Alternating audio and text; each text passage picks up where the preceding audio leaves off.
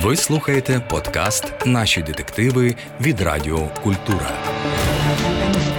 Це ваша нагода поринути в захопливі радіосеріали. Тут ви знайдете карколомні історії та заплутані інтриги. В головних ролях тільки зірки української сцени. Продюсерка проєкту та режисерка-постановниця Світлана Свиридко. Налаштовуйтеся на пригоди та слухайте наші детективи від Радіо Культура. Андрій Дмитрук. Монади з циклу Магічні пригоди Ляруса і Марше. Я Базель Марше, паризький журналіст, присягаюсь. Мало в моєму житті було подій настільки жахливих, як ота історія, що відбулась в нашому місті літом 1901 року. А все почалося з того, що двоє хлопчиків крадькома пробралися до великого, давно покинутого будинку.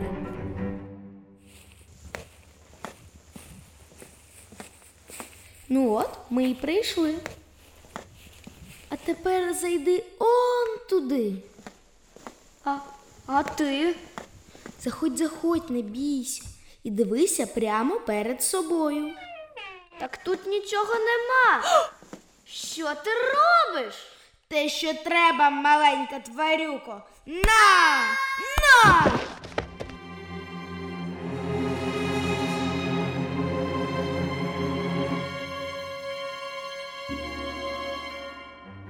Дивлячись на банкіра Рене Маріво, одного з найбагатших парижан, я подумав, що у мого друга мага детектива Жерома Себастьєна Ляруса ще ніколи не було такого пригніченого, роздавленого горем відвідувача. На допомогу поліції, скільки їм не дає, я вже не сподіваюся. Знайшли, господи. Знайшли у покинутому будинку мого вбитого сина. Голівка розбита цеглиною. І на тому скінчився весь розшук. Справа не з місця. От місьє інспектор Леду порадив мені звернутися до вас.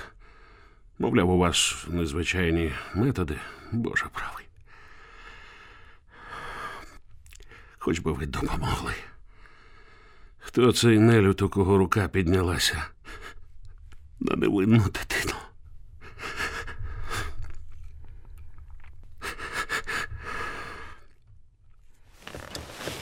Базилю, дайте води, мсьє. Пийте, пийте, заспокойтеся. А тепер, будь ласка, розкажіть мені трохи про вашу родину, Е, зокрема, про стосунки в ній, тільки відверто. Та що там розповідати? Жили щасливо. Моя Софія прекрасна дружина, бездоганна мати. Дев'ять років тому народився Люсьєн, наш первісток. Ще через два роки дочка Адель.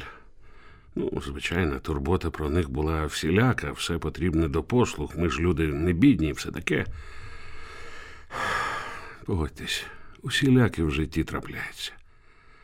А мені треба, щоб капітал переходив у спадок і примножувався з кожним поколінням. Тобто одного сина було мало, розумієте? Ми вже і до кращих лікарів ходили, і до знахарів, і навіть до астрологів зверталися, щоб підказали найкращий день зачаття. І от, на щастя, п'ять років тому Господь подарував нам Шарля. Ріс такий здоровий, веселий ні в року. А тепер, о Боже. Тут мій друг раптом підняв руку, спрямував долоню на обличчя гостя, щось прошепотів, і той майже заспокоївся. Методи Ляруса бездоганні. Будь ласка, мсьє, розповідайте без подробиць. Тільки саму суть. Ну, суть така. 3 вересня вранці я попрощався з сім'єю і на авто поїхав до свого офісу на вулицю Шерентон. А опівдні телефонує Софії і просто кричить у голос, що безслідно пропав Шарль. Буквально був та зник. Розтанув серед білого дня у домі, де за ним слідкували і мати, і нянька, і слуги. Ну, знаєте, як у цих казках, де дітей викрадають ельфи або гноми. Чесно кажучи, я чекав листа або дзвінка з вимогою викупу, але. Але. Трапилось інше. 7 числа інспектор Леду зі своїм помічником надумали пошукати у старому покинутому будинку. Це метрів сто від нашого. І ось. А ви знаєте, чим я займався аж до самого похорону? І всі слуги, і покоївки, і друзі, що до нас приїхали, ми всі пильнували, щоб Софія не наклала на себе руки. Ховали від неї гостри, зачиняли вікна на верхніх поверхах, позабирали снодійні і інші небезпечні ліки. Слава Богу, Клодін, особиста покоївка Софія, ледве встигла вихопити у неї з рук флакон з кислотою. Е, Розуміємо, мсьє Маріво, все розуміємо. Будь ласка, спокійніше. Гаразд, гаразд. В моргу, знаєте, хлопчика відмінно загримували. Щоб не було видно, що у нього череп. Череп. Ще й квітами суціль обклали у маленькій труні.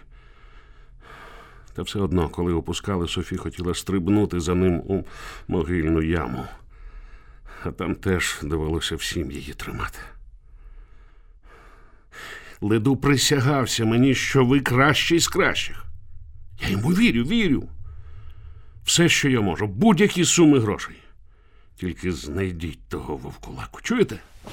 Мені потрібен убивця мого сина. Я хочу бачити його на гільйотині. Повірте, мсьє Маріво, ми зробимо все, що від нас залежить. І навіть більше.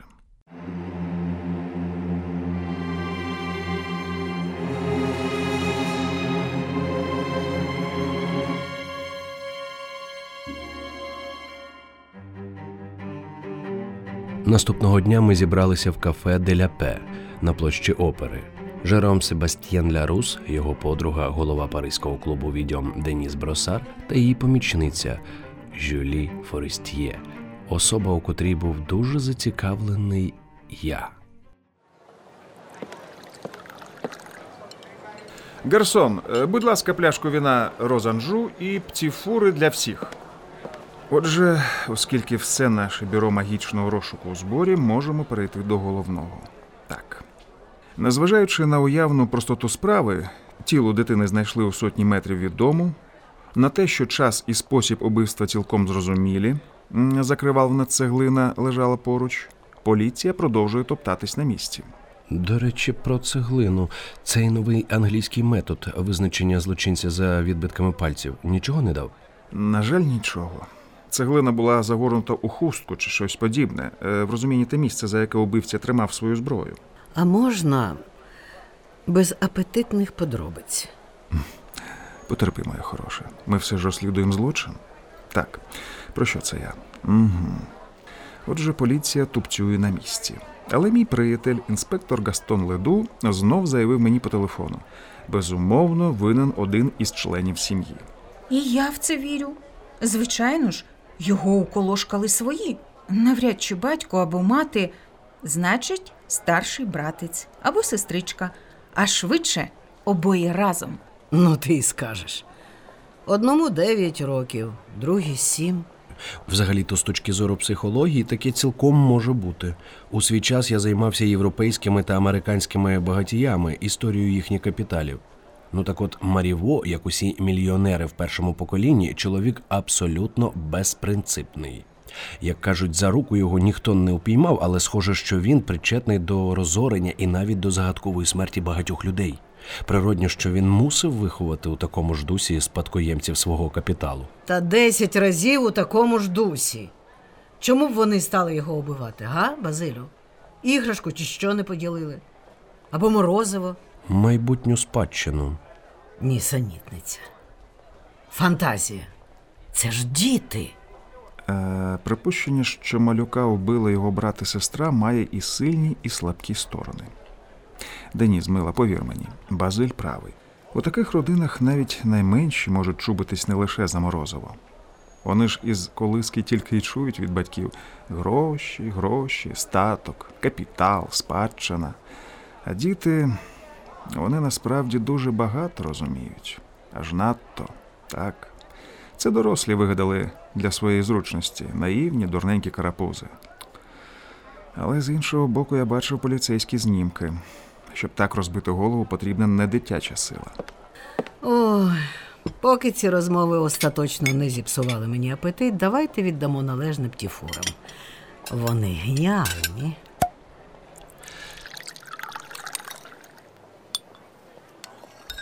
Кажете, сила не дитяча. А може, вони когось найняли?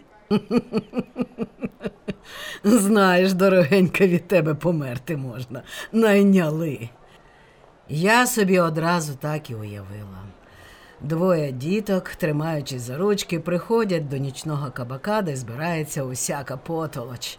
Знаходять якогось шибайголову, а паша, сідають з ним пити ром і кажуть: Дядечку, ви знаєте, нам тут треба пришити нашого братика. Скільки візьмете? Жодну версію не можна відкидати з ходу. Це закон будь-якого розслідування. Я все одно не виключаю, що Жюлі права. Я ще не все сказав про слабкі сторони вашої версії, Жюлі. А чи знаєте ви, що таке досвідчений поліцейський інспектор? М? Думаю, що ні. Вас коли-небудь допитували? Поки Бог милував. Справжній досвідчений слідчий, якщо захоче, то може розколоти найбільш упертого злодія або ж бандита. А тут діти. Леду кожного з них по одному допитував при зачинених дверях. І що ж? Незважаючи на всі його єзуїтські прийоми, вони взагалі нічого не сказали. Так.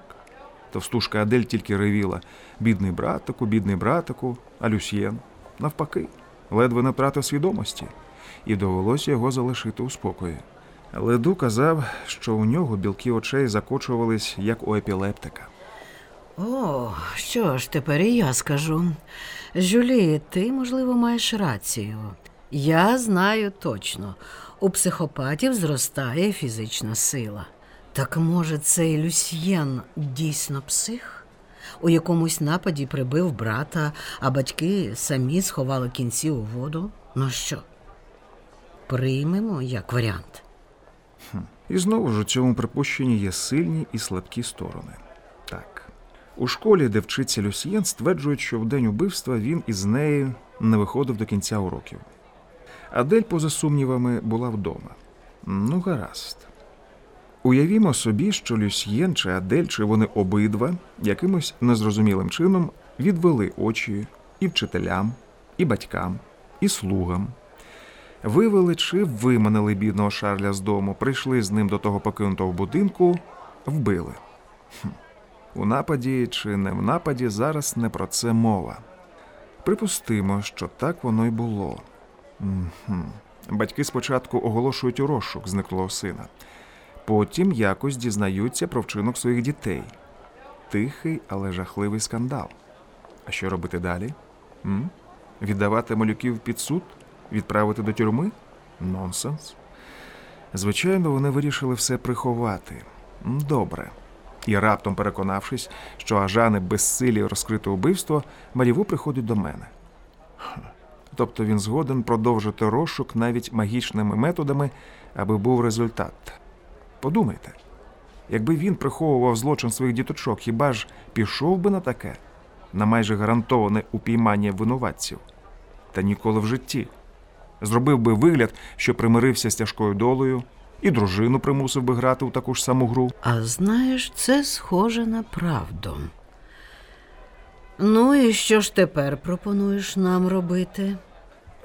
Треба подивитись на годинник.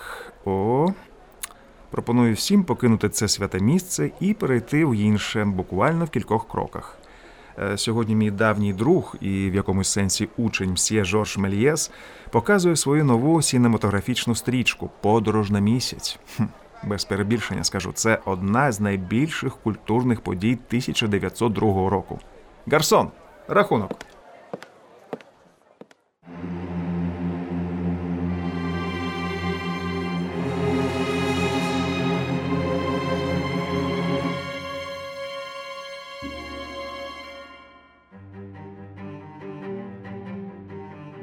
Банкір Маріво приймав мене і Ляруса у парадній їдальні. Крім самого господаря за столом сиділи мадам Маріво та їхні діти. Дуже огрядна для свого віку соромлива Адель і схожий на маленького ангела білявий Люсьєн.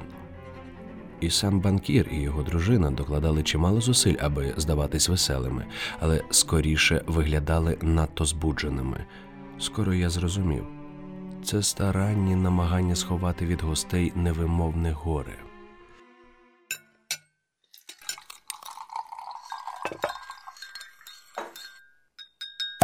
А це, панове, біле Шане Шардоне резерв. Особливо раджу до риби, запеченої з овочами. З цим вином пов'язана незвичайна історія. Бачите, один бік пляшки дуже вдавлений. Так от, винахідник цього сорту вина Жан-Поль Шане ледве не постраждав від гніву короля Луї XIV. Одного разу з його винарні на королівський стіл потрапила ось така неправильна пляшка. Та коли розсержений монарх покликав Шане перед свої очі, той викрутився, заявивши, що, мовляв, навіть посуд вклоняється королю сонцю. Луї засміявся і звелів виноробу відтепер завжди розливати цей сорт до кривобокого посуду. Е, здається, мсьє Маріво, ми мало уваги приділяємо вашим чудовим дітям. От скажімо, як учиться в школі молодий мсьє Люсьєн? За всі роки жодної поганої оцінки. Так, він у нас гордість школи, можливо, майбутній депутат або міністр. А чому б і не прем'єр-міністр? Ну, а які успіхи у чарівної мадемуазель Аделії? Ну, для неї ми беремо домашніх вчителів. Навіщо дівчинці школа? Там у будь-якому разі не найліпша компанія. Можуть трапитись дівчата з таких, знаєте, сімей. Я правильно кажу, дочко? Так, папа, у школі, напевно, дуже страшно. Он як? Та тобі з чого боятись, бегемотику? Ти ж їх усіх однією лівою. Не вірите, у неї така сила, що сталеву ложку залюбки скручує у штопор. От їй Богу. Ану, покажи нашим гостям. Не треба, ми і так віримо. Адель вона сильна, а ось ти, Люсьєне, чи зможеш постояти за себе? Я ж знаю, що у вашій школі повно вихідців з нижчого стану, дітей усіляких розбагатілих плебеїв. Чесно кажучи, я багато чого знав про минуле банкіра, тому мені особливо сподобалося слово плебей почути з вуст сина торговця анчоусами з міста Діжона. Неправда. Ось недавно було. Естаж Лур'є хотів відібрати у мене 10 франків, а я не дав. І вчителю не пожалівся. Так, так, Люсьєне, ми знаємо, ти сміливий. Рене, не треба його так. Треба. Нехай росте хижаком, інакше його з'їдять. Ну, як знаєте. Нам подавати десерт. Це вже твоя парафія, Софі. А може, гості ще не наїлися? Ось смажена свинина з яблуками. І тут я помітив найважливіше Люсьєн, що досі похнюплено сидів над своєю тарілкою, раптом підняв очі на батька. У цьому погляді була така жахлива ненависть, якої мені не доводилося бачити й у дорослих людей. Та через секунду опустилися густі вії, і знов сидів перед нами одягнений, мов лялька, кучерявий юний ангел. Панове, зверніть, будь ласка, увагу. Зерна цієї кави вирощені на плантаціях в Африці, які належать нашій сім'ї. Еге ж, так би мовити, родинна кава Маріво.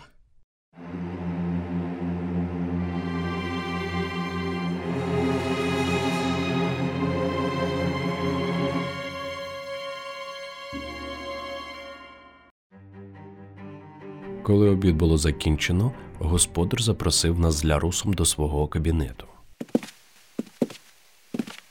Будь ласка, десятирічний арманьяк лабрадолів. Сельтерська, гаванські сигари.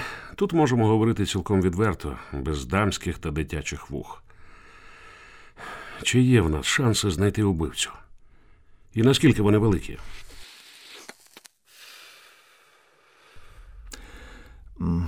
На ваші запитання поки що важко відповісти. Е, Спочатку спробуємо прояснити деякі, скажімо так, особливі обставини.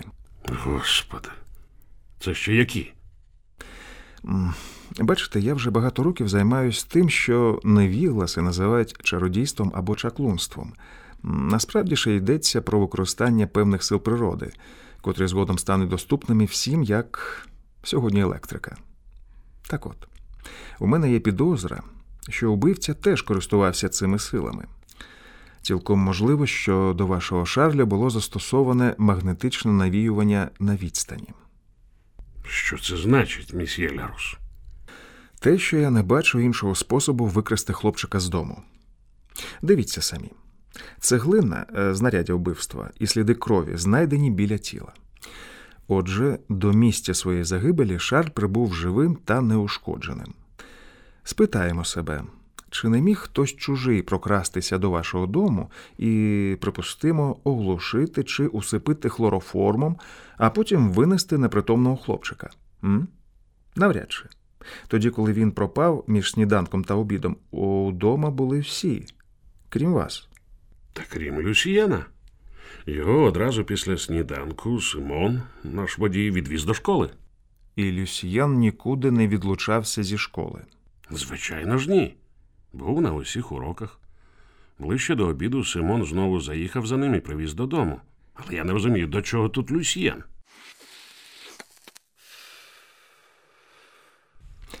Повірте, тут всі домашні до чогось. І дуже важливо, де хто знаходився. Отож, вдома були мадам Софі, Адель, дві покоївки, троє слуг, няня Катрін. Хто ще? Два охоронці і кухар на кухні. А ви що не курите, мсьє Марше? Сигари по 50 франків штука. Ні, дякую. А їх усіх допитували? Ще як? А також усіх сусідів у найближчих будинках, але ніхто нікого і нічого підозрілого не чув і не бачив. А я у цьому і не сумнівався. Повен дім народу. Якби хтось захотів у цей час проникнути до вас непомітно, у нього б нічого не вийшло.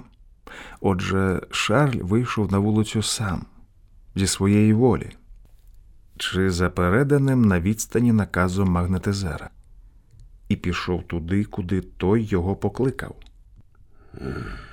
Чесно кажучи, це можливо. Потихеньку, через задні двері, через сад.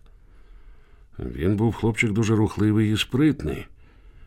І, до речі, любив грати у схованки. Але як він потрапив до покинутого будинку?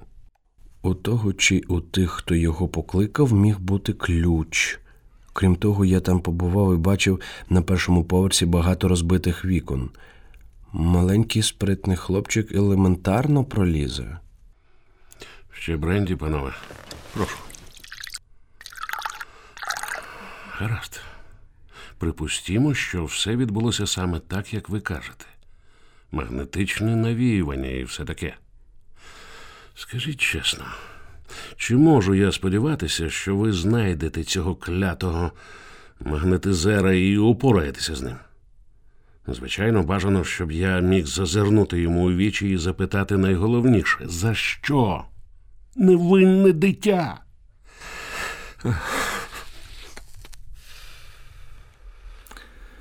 Ну, деяку практику у подібних справах ми маємо.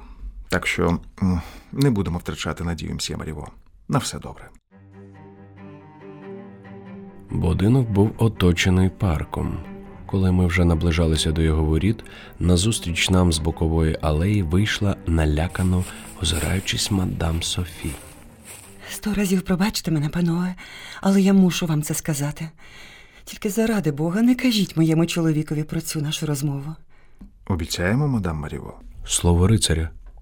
Ну, тоді я дуже побоююсь за Люсьєна. Гадаєте, з ним можуть зробити те ж саме? Так, я думала про це, але зараз маю на увазі інше. Рене, чоловік, ну ви бачили, як він поводиться з сином, і я цьому не можу завадити. Він його просто цькує, дражнить. Каже, що це загартування волі, що спадкоємець має вирости з гострими іклами. Ну, ви ж чули. А Люсьєн, Ну, він не такий. Тонкий, нервовий, чутливий хлопчик. А тут іще цей кошмар із Шарлем. Я боюся за його психіку, панове. Скажу чесно, я пару разів возила його до одного дуже відомого психотерапевта, місьє Арістида Бруяра. Можливо, ви чули? Так, відоме ім'я. Здається, у нього власна клініка під Парижем у Буасі. Саме так. Е, Вибачте, мадам, ви возили туди Люсьєна до вбивства брата чи після нього? До. І, певно, доведеться ще раз повести. Місьє Бруяр каже, що треба спостерігати. Рене дозволяє, хоча й підсміється над моїми бабськими жахами, називає квочкою. А ви дозволите пораду? Не поспішайте з цим. Е, Можливо, ми самі зможемо посприяти тому, щоб ваш Люсьєн заспокоївся. От якраз про це я і хотіла вас попросити. Можливо, ваша магія. Зробимо все, що від нас залежить. О, нехай вас почують наш Господь та його Пресвята Матір.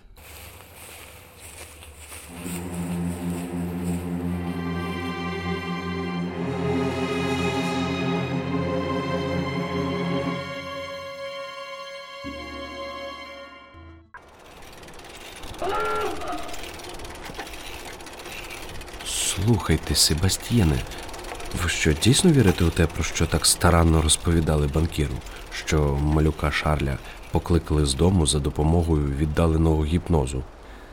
Мені важливо було дізнатись про інші речі. Перше, чи сам за власним бажанням Шарль тоді вийшов з дому. Виявляється, за власним, ще й потихеньку, немов би грав у якусь гру. А з ким грав? Хто чекав його зовні? Друге, що я з'ясував, вдома не було тільки двох батька та братця Люсьєна. Ну, батько відпадає одразу. Лишається дізнатись, чи дійсно наш маленький ангел весь час був присутній у школі. Боже святий, та невже ви підозрюєте в убивстві?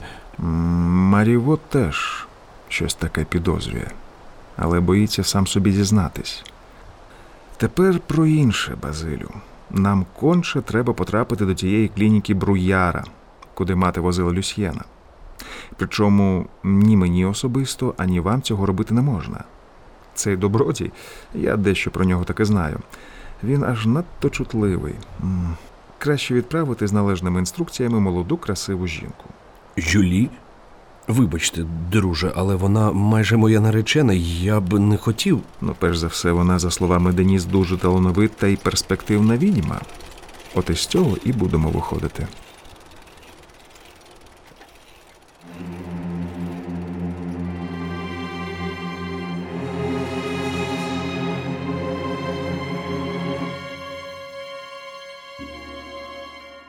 Проїхавши мальовничою лісовою дорогою, мій панер Левасор зупинився біля воріт ошатної триповерхової клініки доктора Арістида Бруяра.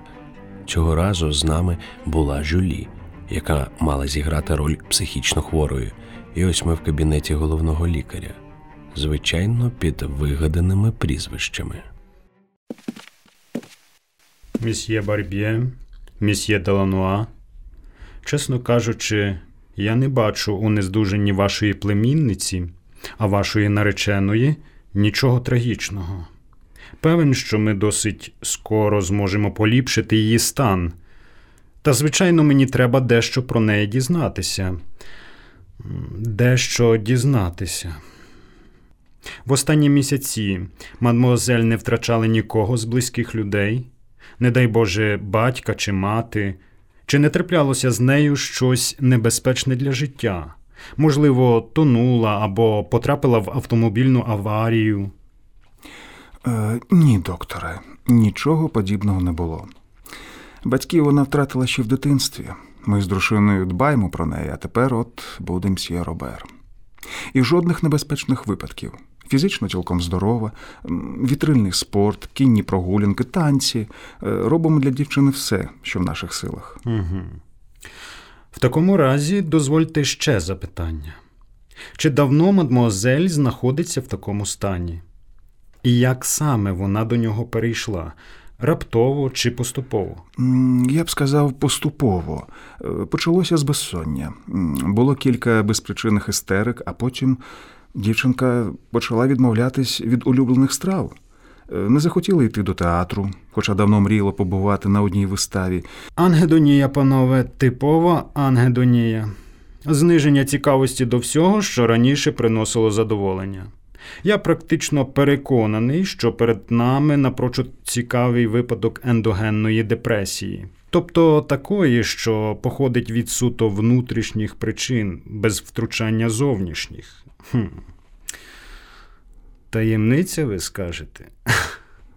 А ми її розкриємо. Ми її розкриємо. Сподіваюсь, їй не доведеться терпіти ніякого болю. А, ось ви про що. Ну, звичайно, якщо дім божевільник, так значить, тут уся стара добра машинерія. Крижані ванни, припікання розпеченим залізом і таке інше. Спізнилися, мсьє, спізнилися на піввіку. У нас початок ХХ століття. ХХ століття. Радий доповісти вам, що в нашій клініці застосовується найбільш передова вітчизняна методика, заснована на глибокому вивченні електричної картини мозку з використанням надчутливих гальванометрів. Ми сподіваємося на вас, мсьє Бруяр, і віримо. Домовившись про ціну лікування і заплативши аванс, німу, байдужу до всього мадмуазель Барабіє, ми залишили в руках турботливих медсестер. Зрозуміло, для неї була готова окрема палата, і вже на вулиці я сказав: Себастьєне, щоб він там не плів про гальванометри, я все одно боюся за нашу жюлі. Не треба було їй дозволяти, але вона так схопилася за цю ідею бути сміливою розвідницею, а я не можу встояти, коли жюлі просить. І це лише робить вам честь, друже. Не знаю, яка в цьому честь. Залишити дівчину, можливо, у пасті дракона. Ну, по-перше, ми будемо недалеко. Зупинимося в готелі. Я тут примітив один за пару вулиць. І потім я зовсім не впевнений, що старий бруяр це саме той дракон. Можливо, і насправді просто хороша передова психіатрична лікарня. Хм. В будь-якому разі, я не надто хвилююся за Жюлі. Деніс добряче тренує своїх дівчат. Це кваліфіковані відьми. Ну, а якщо, не дай Боже, повірте, я почую. І що? Дамо їм бій? Так, якщо доведеться. Але це, повторюю, зовсім не обов'язкова перспектива. Поїхали. Повечеряємо, вип'ємо пляшечку доброго вина. До речі, нашого кучера треба влаштувати на ніч. І нагодувати також. Ах, Себастьєне, Себастьєне. Скажіть чесно, що зараз підказує ваша магічна інтуїція? Мовчить, друзяко, вона мовчить. Але я б сказав, дуже багатозначно.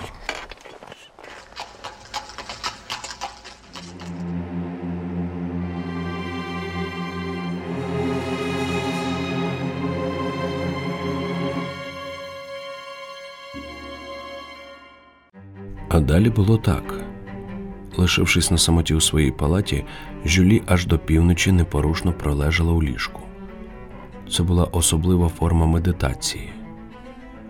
І раптом вона відчула, щось відбувається.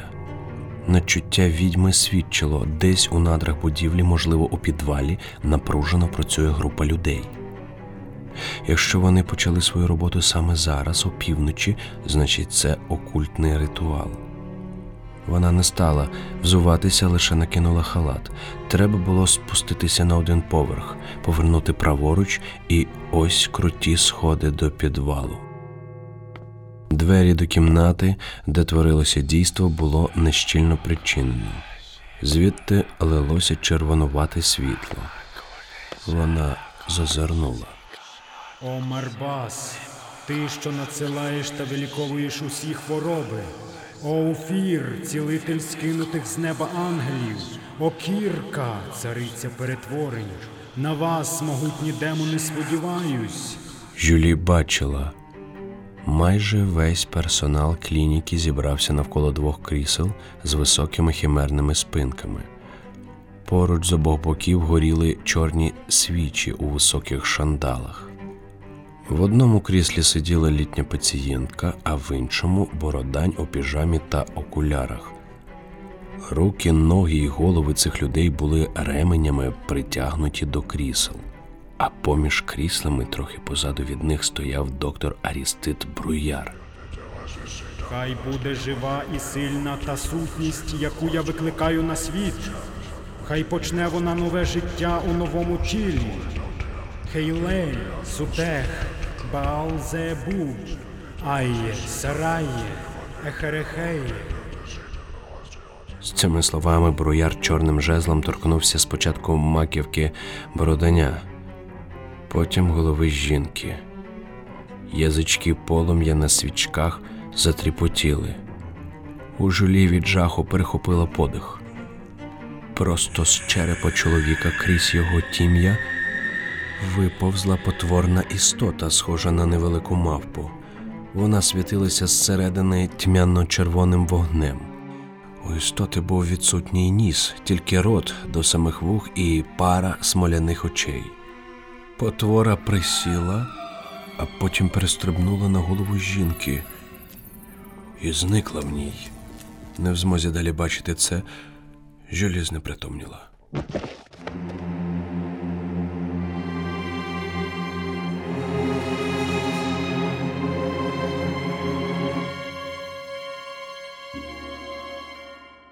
Наступного ранку я дочекався, доки із клініки виїде на своєму тельбюрі доктор Арістит Бруяр.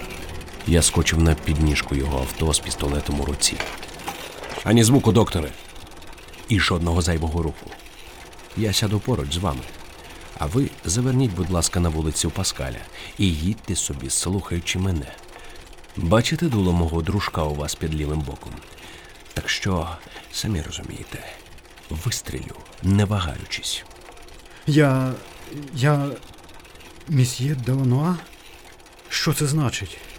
Це значить, що сьогодні вночі моя наречена у вашій клініці втратила свідомість, а ви замість того, щоб допомогти їй, ще й додали якогось наркотику, і тепер непритомно тримаєте під замком. Та звідки ви все це? Яке вам діло до перебігу лікування?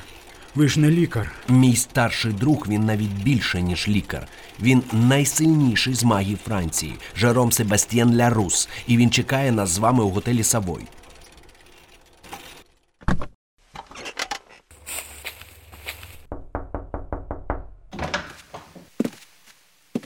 А, от і ви, любий докторе. Зараз найперше ви напишете записку вашому заступнику, і мій друг Марше віднесе її до лікарні. А у записці дасте розпорядження, щоб лікарі негайно привели до тями пацієнтку Онорину Барб'є і дозволили мсьє Делануа забрати її з клініки. Ось перо, папір. Прошу. Вибачте, але. А ось і мій пістолет, калібр 7,65. Бажаєте перевірити на собі? Гаразд. Гаразд, я пишу. От так краще. Базилю, ще трохи терпіння і зможете полетіти на крилах любові. А я вже якось тут і без вашого дружка впораюсь із мсьє доктором. Сподіваюсь. Написав. Е, Що далі? Підпис поставили? Чудово. Базилю, бажаю успіху. Що ж, а тепер хай буде моя воля замість вашої. Вимагаю вашої граничної покірності. Ви готові швидко, чітко, відверто відповідати на мої запитання? Так, я готовий. Отже, я хочу знати правду про те, яку саме живу сутність бачила цієї ночі у підвалі вашої клініки мадемуазель Барб'є, і про те, яким чином ця сутність була викликана. Існує такий феномен, як розщеплення особистості. Вже давно було доведено, що в одному людському мозку можуть співіснувати дві або й більше цілком незалежні індивідуальності. Найчастіше одна з них буває основною або домінантною, а решта ховається за нею. Ці супроводжуючі або псевдоособистості, як правило, навіть не підозрюють про наявність одна одної, хоча існує взаємний вплив. Подібне розщеплення нехай і неявне, існує у всіх. Кажуть же, таке отнув, що сам собі здивувався, ніби це був не я. Я знайшов спосіб вилучати псевдоособистість з одного мозку і переселяти її до іншого. Для цього треба було лише відмовитись від матеріалістичного підходу і збагнути, що праві ті окультисти, які вважали, що в нашій душі оселяються демони. Я назвав їх монадами, цілісними, нероздільними суб'єктами. Це не просто якісь набори імпульсів, а справжні живі істоти. Отже, мадмозель Барб'є спостерігала заснований на обрядах середньовічних демонологів момент переселення монади. Для чутливих осіб ці істоти приймають видимий образ. Видимий образ. А навіщо ви це робите? Переселяєте? З якою метою? Ну, це дуже просто. Більшість монад або демонів це, можна сказати, окремі яскраво втілені риси характеру. Є монади сміливості, хитрості, владолюбства тощо.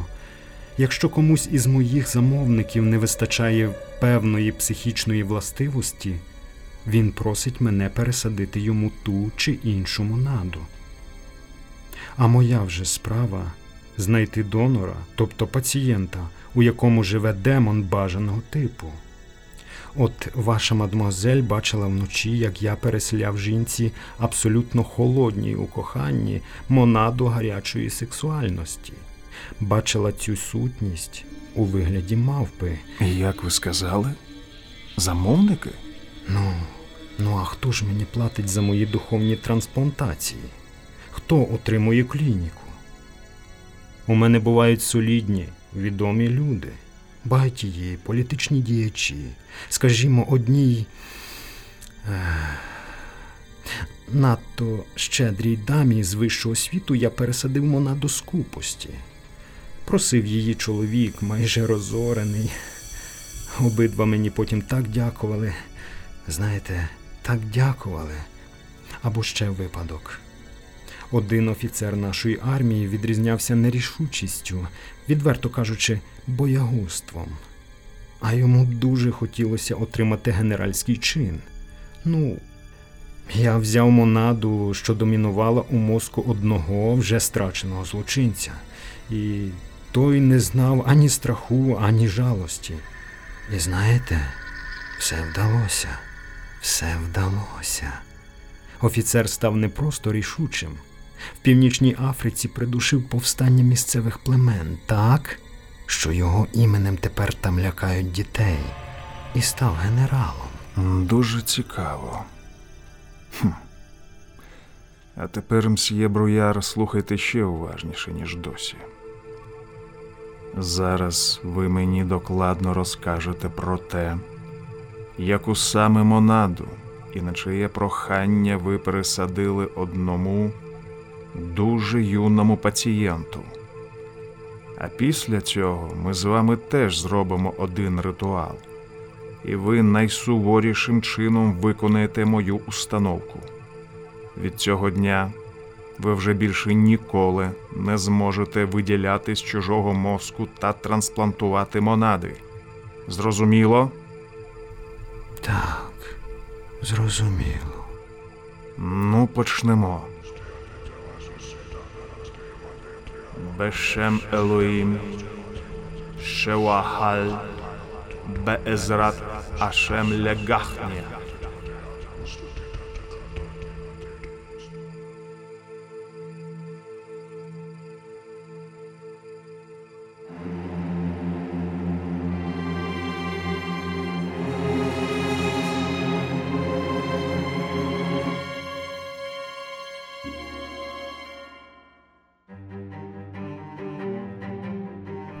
Ми знов були у службовому кабінеті банкіра Маріво. Розумієте, цей доктор Бруяр. Мені його рекомендували такі люди. Він мене переконав. Ми, мовляв, пересадимо вашому хлопчику рішучу, хоробру, допоміжну особистість. Вона передасть дитині частку своєї волі, своєї твердості, словом, саме того, чого Люсьєну не вистачає. Беріть сигару, це зі свіжої партії.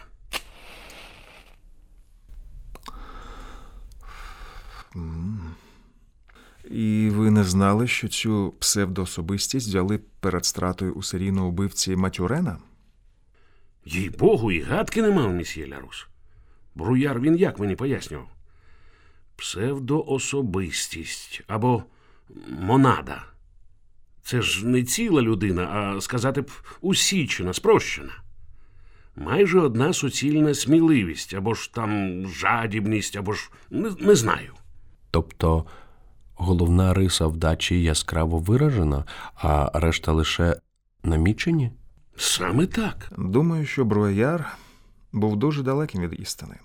Виділена і пересаджена ним монада Матюрена була не настільки елементарна. Окрім потрібної вашому синові рішучості, вона мала збочену жорстокість і ще щось. Скажімо, здатність до навіювання, так, до дуже сильного магнетизму.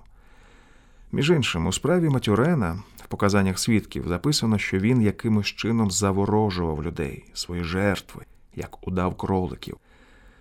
Певно, Люсьєн розповів Шарлю, що там, у покинутому будинку, його чекає якийсь неймовірно цікавий сюрприз. І ваш молодший син покірно, без найменших вагань вислизнув з дому, а старший вже його чекав на місці. Мені здається, навіть що він заворожив своїх учителів та однокласників у школі, щоб ті не помітили відсутності Люсьєна. Зрозуміло. Мсьє Ларус. Оклінно прошу, скажіть мені тільки одне. Одне. Тепер у мозку мого сина більш не живе, ну, оте жахливе.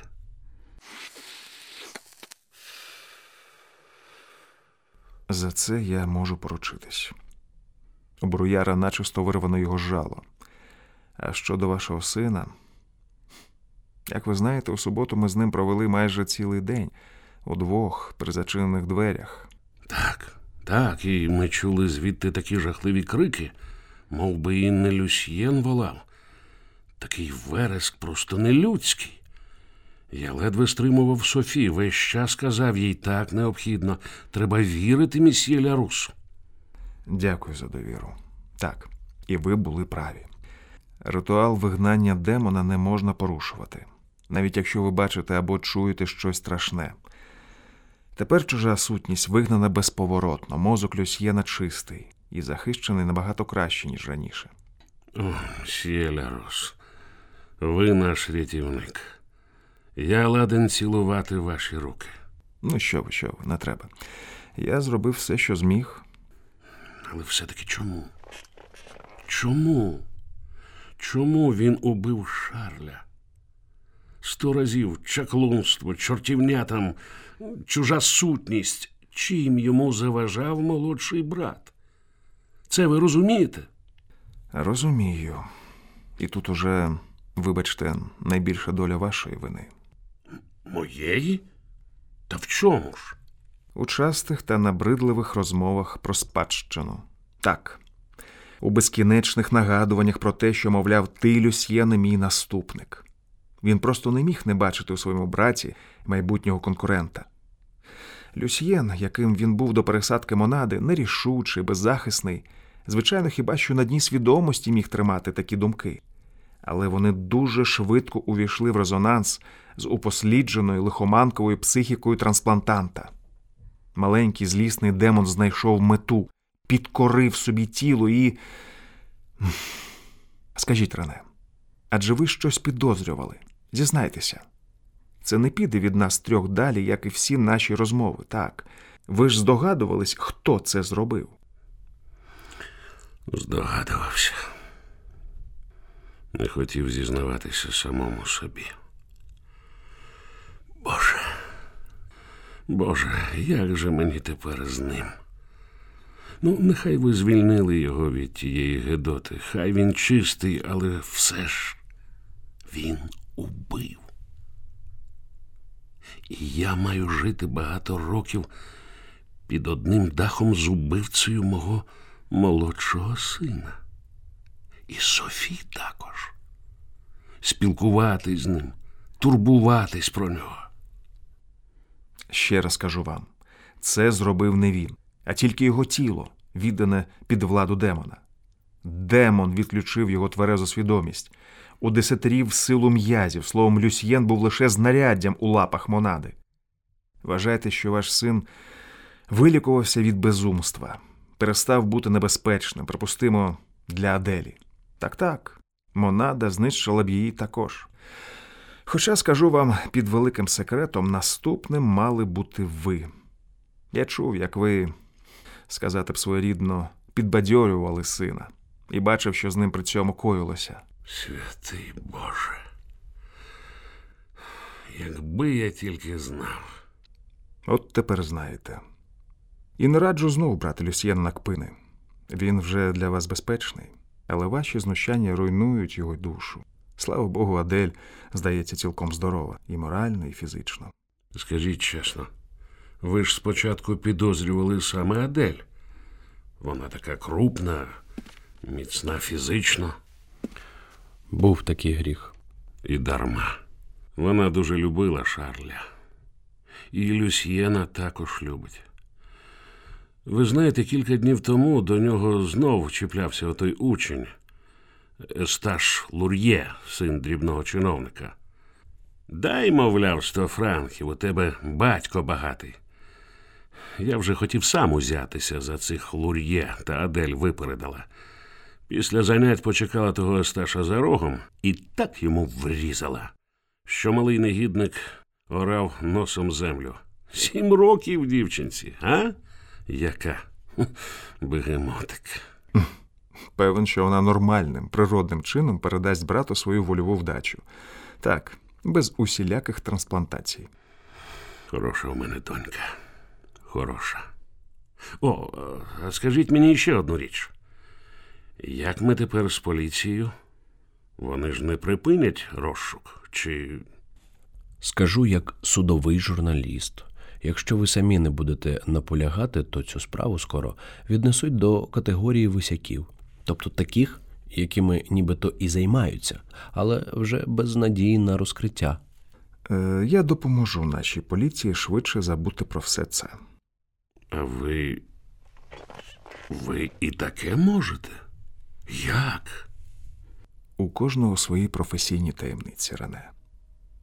Е, Маю сказати вам, що ваші свіжі сигари дійсно не перевершені, особливо разом з хорошою кавою та цим старим коньяком.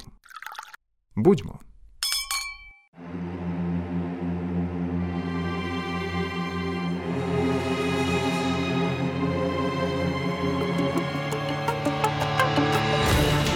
Прозвучала радіопостановка Монади за одноіменним детективним оповіданням Андрія Дмитрука з циклу Магічні пригоди Ляруса і Марше. Ролі виконували Жером Себастьєн Лярус, практикуючий маг детектив, заслужений артист України Олег Савкін. Базиль Марше, кримінальний журналіст, заслужений артист України Дмитро Чернов. Деніс Бросар, тітонька Клода Марлена, голова клубу паризьких відьом, народна артистка України Ірина Дорошенко, Жюлі Форстьє, учениця мадам Бросар, Світлана Свиридко, Рене Маріво, банкір, народний артист України Олег Стальчук, Софі Маріво, дружина банкіра, заслужена артистка України Леся Липчук. Арістит Бруяр, доктор психіатричної клініки, актор Остап Дзядик, Люсьєн, старший брат банкіра Михайлик Пірієв, Адель, донька банкіра Власта Люта, Шарль, молодший син банкіра Володя Пірієв, автор сценарію Андрій Дмитрук, продюсерка та режисерка-постановниця Світлана Свиридко, режисерка Марина Гольцева.